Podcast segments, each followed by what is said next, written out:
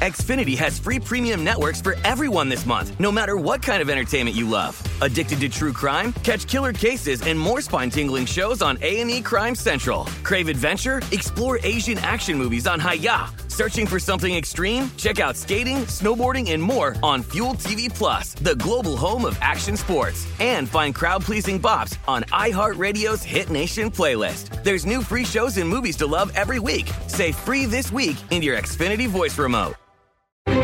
Crime Alert, I'm Nancy Grace. Breaking crime news now. Daryl Galarenzo takes his tot for a drive to help the child sleep while Galarenzo is drunk.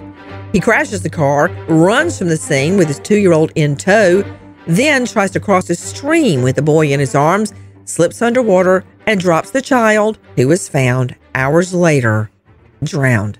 Crime Online's John Limley. Nancy, the child is rushed to the hospital where he's pronounced dead. A preliminary autopsy suggests the two year old died of drowning and hypothermia from the cold Massachusetts waters. Police found Galarenzo near the stream, alone and soaking wet. Lorenzo claims he lost control of the car on a patch of ice, and the child ran from the flipped car and into the stream on his own. Galarenzo, 35, pleads not guilty to DUI and manslaughter.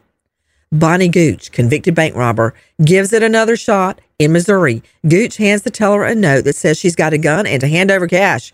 The teller complies, then calls police after Gooch leaves two miles from the bank. Cops stop Gooch and arrest her. In 1997, Gooch was convicted of a California bank robbery and spent time in prison. Her second heist more than 20 years later in a suburb of Kansas City. Her probation for that robbery ended just months before this latest attempt. Gooch's note also included an apology for potentially scaring the teller. Gooch, 78, charged with bank robbery for a third time.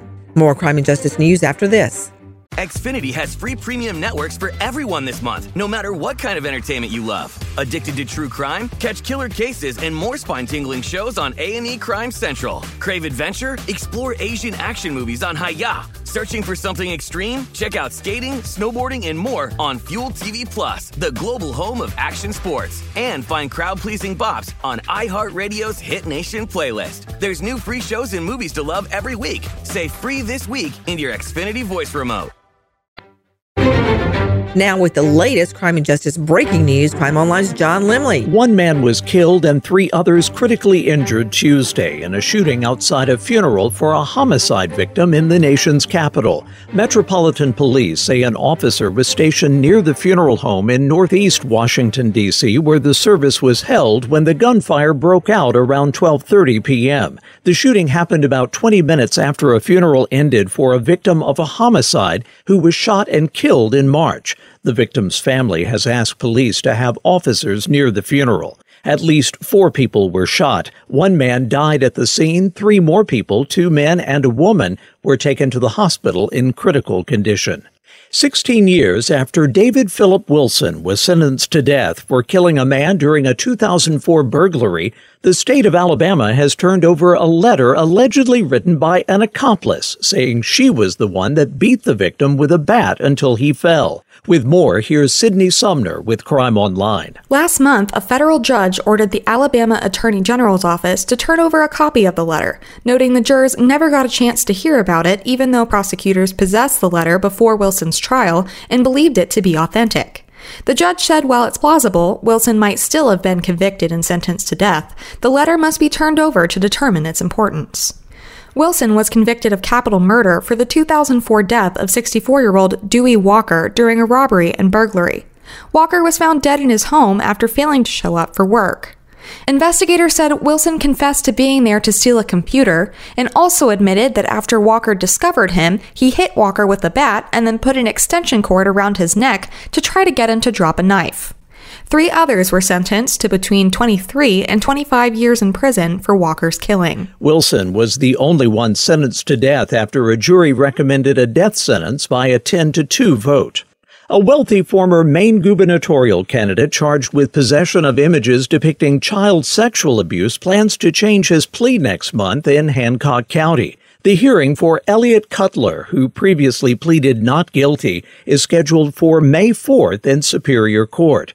Cutler's attorney declined to discuss details, including any potential agreement with prosecutors. The 76 year old Cutler, who remains free on bail, was arrested last year at his waterfront home in Brooklin, a coastal community 130 miles from Portland. He was charged with four counts of possession of sexually explicit material of a child under 12. Each count carries a maximum penalty of five years in prison. A Kansas man has been convicted of murder after his two year old daughter died of malnutrition while he was passed out for days from intoxication. Once again, Crime Online's Sydney Sumner. Jeffrey J. Exxon was convicted in the death of Aurora Exxon at their home in Topeka. Investigators found that Exxon would not feed or attend to his children for days because of his addiction issues. Exxon's six year old son, who was four when his sister died, testified at trial that his dad locked them in their rooms for several days without food while he, quote, slept. Jeffrey Exxon called authorities to the home on January 5, 2021, when Aurora was found dead. Five empty liquor bottles were found in his bedroom. Exxon was convicted of aggravated child endangerment, first degree murder and the commission of a felony, reckless but unintentional second degree murder, and failure by a parent to report the death of a child.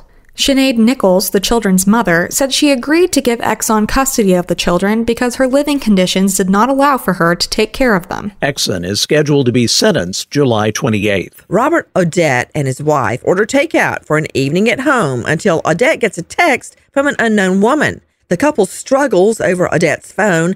The husband hurls a just delivered box of chicken wings at his wife and chases her through the house. She locks herself in the bedroom, calls cops. They arrest Odette for assault by chicken wing. For the latest crime and justice news, go to crimeonline.com. With this crime alert, I'm Nancy Grace. Xfinity has free premium networks for everyone this month, no matter what kind of entertainment you love. Addicted to true crime? Catch killer cases and more spine-tingling shows on A&E Crime Central. Crave adventure? Explore Asian action movies on Hi-YAH. Searching for something extreme? Check out skating, snowboarding, and more on Fuel TV Plus, the global home of action sports. And find crowd-pleasing bops on iHeartRadio's Hit Nation playlist. There's new free shows and movies to love every week. Say free this week in your Xfinity voice remote. With everything you have on your plate, earning your degree online seems impossible. But at Grand Canyon University, we specialize in helping you fit a master's degree in business into your busy day. Your graduation team, led by your own GCU counselor, provides you with the personal support you need to succeed.